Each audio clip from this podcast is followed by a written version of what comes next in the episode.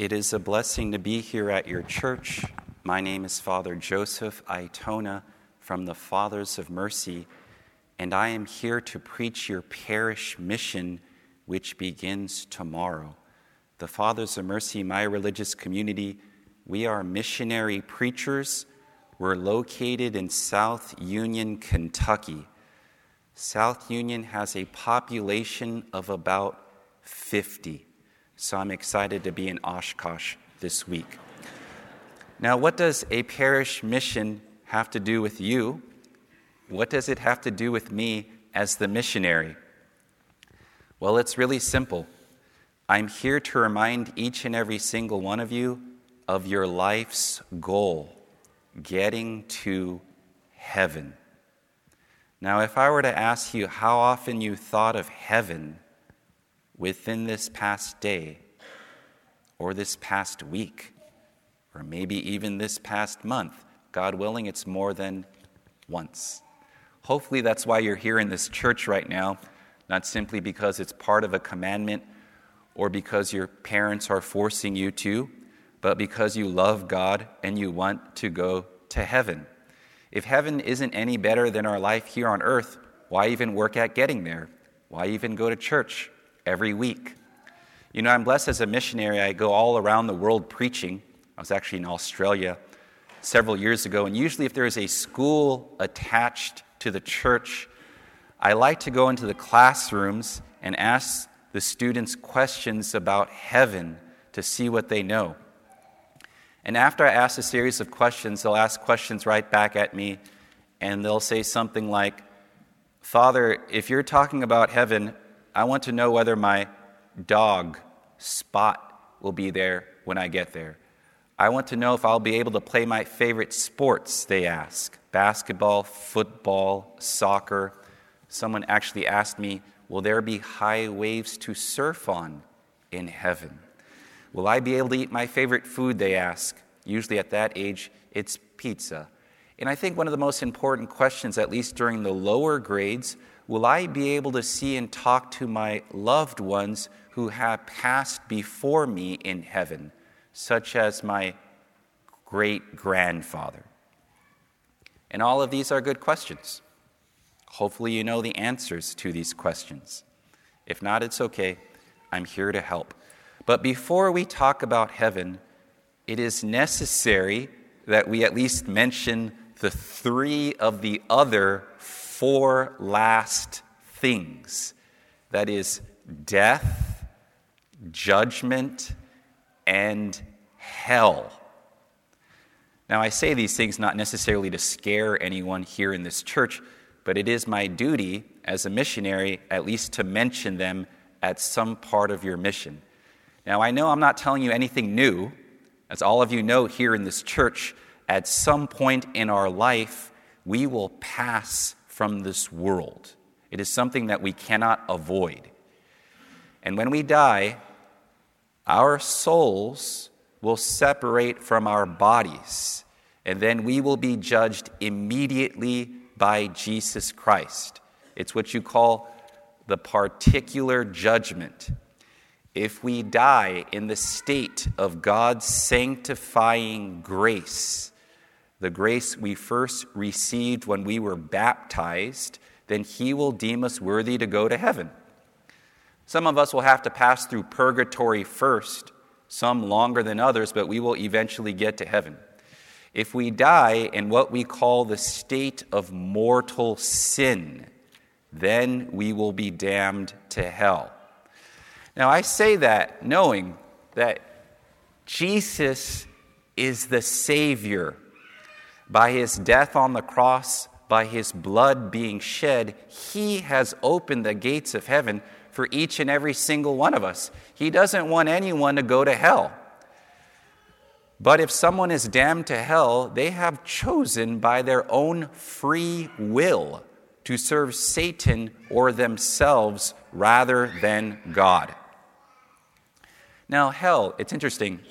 As I go from church to church as a missionary, people think that hell is more of a place, a specific location, as if you can get a map of the United States and see that hell is a city in Southern California.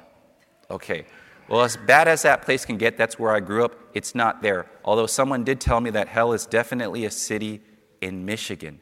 Well, either way, the hell that Jesus speaks of in the Gospels is not necessarily a specific place or location, it's more of a state of being.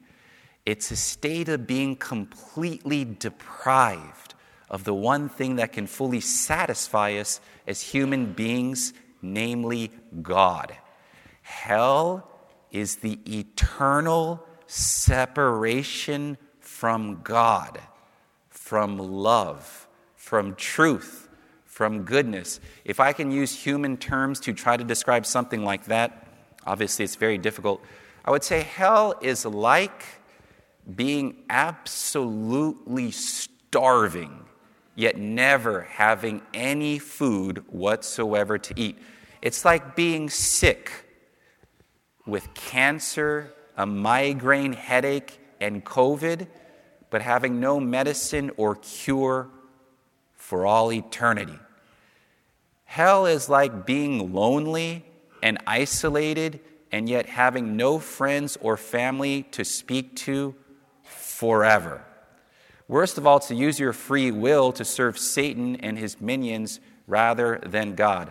I certainly don't recommend that place to anyone here.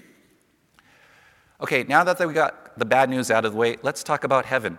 If you know your scripture, St. Paul is very clear when he describes heaven. He says, Eye has not seen, ear has not heard, nor has it so much as dawned on man what God has prepared for those who love him. We cannot even fathom with our finite minds how good it will be in heaven when we see God face to face. If you can think of your favorite day here on this earth in your life. Maybe for some, your wedding day. For some high school students, I don't know, when you went to the prom. Or for some children, when you got your favorite video game. Whatever it is, think of your favorite day. Multiply that by about a million for all eternity. And we have a little grasp of how good it will be in heaven when we're with God forever. Jesus took St. Peter, St. James, and St. John up Mount Tabor, and he was transfigured. He was glorified, and they got a glimpse of what heaven would be like. And St. Peter said, Lord, it is good that we are here. If I may make three tents one for you, one for Moses, and one for Elijah. In other words, I am completely satisfied seeing you in all of your glory. So, some of the questions like, Will your dog or your favorite pet be in heaven, God willing, when you get there? Well, the church hasn't said one way or another whether our favorite pet will be in heaven. Will you be able to eat your favorite food in heaven? Well, that's debatable, but the last time I checked, it was called a heavenly banquet. So I'm sure if you eat food, it will be the best of foods. Will you be able to play your favorite sports in heaven? Yes, there's lots of room to play your favorite sports in heaven. Not only that, maybe you'll be able to fly like the angels. So, all of you who wanted a slam dunk here on earth and never got the chance, you might get your chance later. Will you be able to see and talk to your loved ones who have passed before you in heaven? Yes, God willing, if they're there, you'll be able to encounter them one way or another. Now, the whole point is this all of the good things that we experience here on this earth in our lives, whether it's the car that we drive, the house that we live in, or the friends and family that we have, as good as all of these things are, they pale in comparison to seeing the Holy Trinity. So, no more of these wars, no more suffering, especially for those who suffer from physical illness. I don't know about you, no more politics that we have to deal with. All of these things will cease, God willing, when we get to heaven. So if you haven't started to pray as a Catholic, even on a daily basis, to persevere in God's sanctifying grace until the day that you die, I highly recommend that you start. Because there's one person that's working nonstop in trying to keep you in trying to keep me in getting to heaven, and that is the devil. As the devil tricked Adam and Eve at the beginning of creation, as our Lord allowed himself to be tempted by the devil, I guarantee you he will tempt you. And let me tell you something about Satan. He always promises more than he can give. He'll tempt us in doing something against the commandments, and if we commit it, he will accuse us. He'll say, You call yourself a Catholic, and this is how you treat God. This is how you treat your neighbor. You know, he's very subtle as he tempts weakly Catholics like ourselves. He tempts us by a spiritual disease called lukewarmness. Lukewarmness is that sickness that causes those who are called to holiness, you and me, to be indifferent in our spiritual lives and our relationship with God. So, yes, we may go to church every week like we're doing right now, but right after Mass is over and we leave the doors of the church, our Catholic Christian life is non existent. Things that we should do on a daily basis, we neglect, such as read the Bible every day.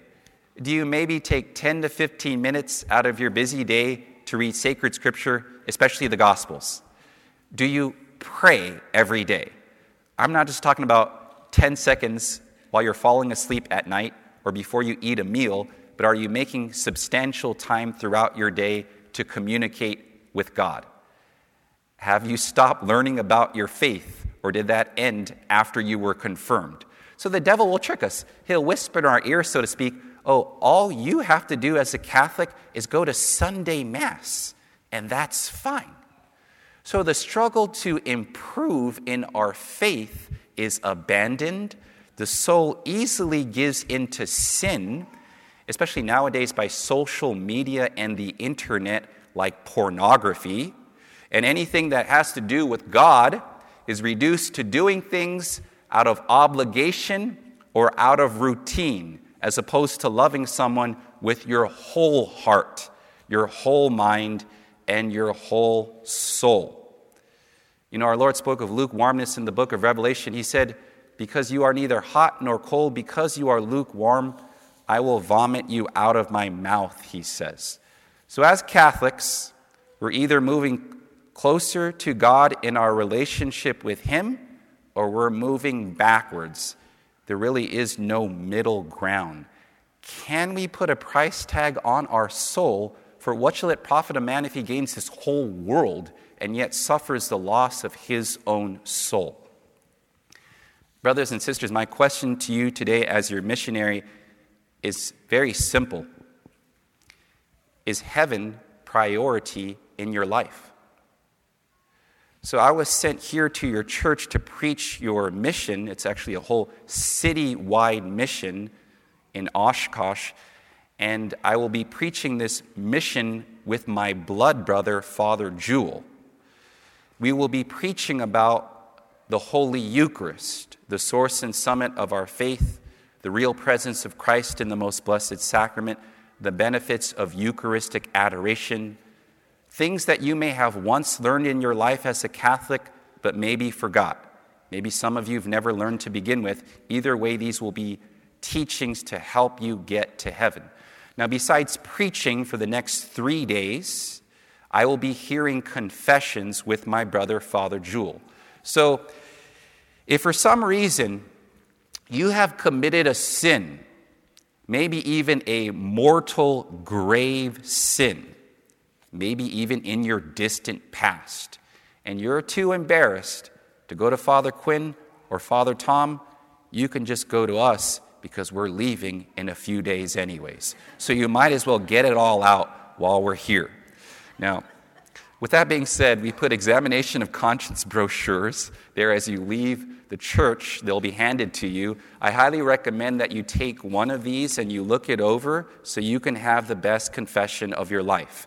If you go to at least three of the six talks these next three days, you can receive a plenary indulgence where all of the temporal punishment due to sin of your whole life will be wiped away.